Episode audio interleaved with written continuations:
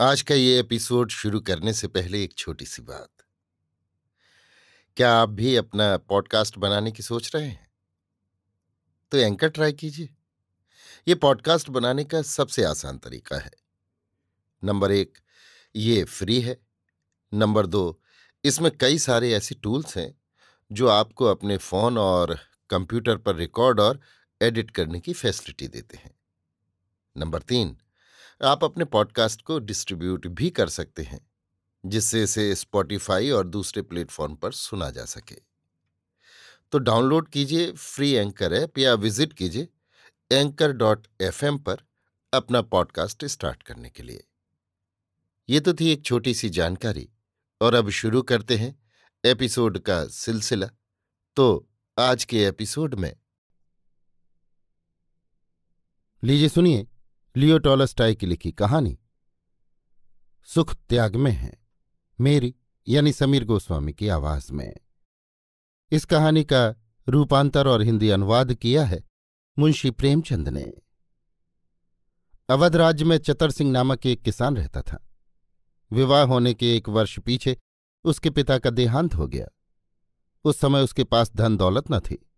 दो गायें, दो बैल, एक घोड़ी और दस भीड़ें थीं। लेकिन पशुपालन में कुशल होने के कारण पैंतीस वर्ष के लगातार परिश्रम से अब उसके पास दो सौ गायें, डेढ़ सौ बैल, बारह सौ भीड़ें हो गई थीं। वो बड़े प्रतिष्ठित पुरुषों में गिना जाने लगा। जैसा कि संसार की रीत है, बहुत लोग उससे डाह करते और कहते थे, चतर सिंह बड़ा भाग्यवान है धन दौलत सब कुछ उसके पास है, संसार अब उसे सुखरूप हो रहा है। चतर सिंह को अतिथि सेवा का प्रेम था।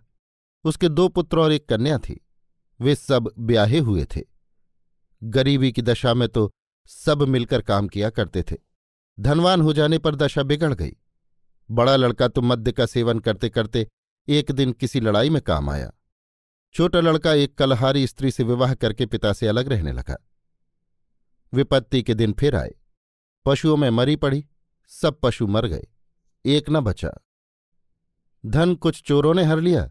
कुछ यों ही निबट गया। यहाँ तक कि चतर सिंह के पास एक कौड़ी न बची। पड़ोसी आनंद सिंह ने तरस खाकर उसे और इसकी स्त्री को अपने घर में नौकर रख लिया। आनंद सिंह को इनके नौकर रख लेने में बड़ा लाभ हुआ, क्योंकि पुरुष स्त्री दोनों बड़े सदाचारी और स्वामी भक्त थे। एक दिन आनंद सिंह के घर में उसके कुछ संबंधी आए। भोजन करते समय आनंद सिंह ने अपने संबंधी से कहा कि तुमने उस बूढ़े को देखा? संबंधी क्यों उस बूढ़े में क्या बात है? आनंद सिंह, वो इस प्रांत में कभी सबसे अधिक मालदार था। उसका नाम चतर सिंह है। संबंधी, हैं चतर सिंह? मैंने उसका नाम तो सुन रखा था। देखा उसे आज ही है। आनंद सिंह, अब वो इतना कंगाल हो गया है कि उसे नौकरी करनी पड़ी। संबंधी, भावी बड़ी प्रबल है। लक्ष्मी कभी स्थिर नहीं रहती। मेरे विचार में चतर सिंह पिछली बात याद करके बहुत दुखी रहता होगा। आनंद सिंह। मुझे कुछ मालूम नहीं। मेरे सामने कभी कुछ नहीं बोलता। चुपके चुपके काम किए जाता है। संबंधी, भला पूछूँ तो कि क्या हाल है? आनंद सिंह। हाँ, पूछ देखो। संबंधी, चतर सिंह से। बाबा, तुम हमें इस भांति आनंद से गद्दे तकिए पर लेटते, नाना प्रकार के व्यंजन खाते देखकर अवश्य दुखी होगे। क्योंकि एक समय था कि तुम भी धनी थे। चतर सिंह, हंसकर। अपने सुख दुख का ब्यौरा यदि मैं तुम्हें सुनाऊँगा तो तुम्हें विश्वास नहीं होगा। हाँ मेरी स्त्री से पूछ देखो कि वो क्या कहती है, क्योंकि स्त्रियों को अपनी बहन लक्ष्मी से बड़ा प्यार होता है। स्त्री पिछली ओर किवाड़ों की ओट में बैठी थी। संबंधी ने उससे पूछा, माई, सत्य कहो कि पहले सुख था कि अब है? स्त्री, सुनिए, मैं और मेरा पति दोनों पचास वर्ष तक यथार्थ सुख को खोजते रहे, वो नहीं मिला। जब से इस घर में नौकर हुए हैं, तब से कुछ सुख प्राप्त हुआ है। अब हमें किसी बात की अभिलाषा नहीं। सिवाय चतर सिंह के सब उपहास करने लगे। स्त्री, मैं सत्य कहती हूँ, हँसी नहीं करती। धनवान होने पर जरा अभी सुख न था। सुख अब है। संबंधी, क्यों? स्त्री, धन होने पर हम सदैव ऐसे चिंताग्रस्त रहते थे कि परमात्मा को कभी स्मरण भी नहीं करते थे।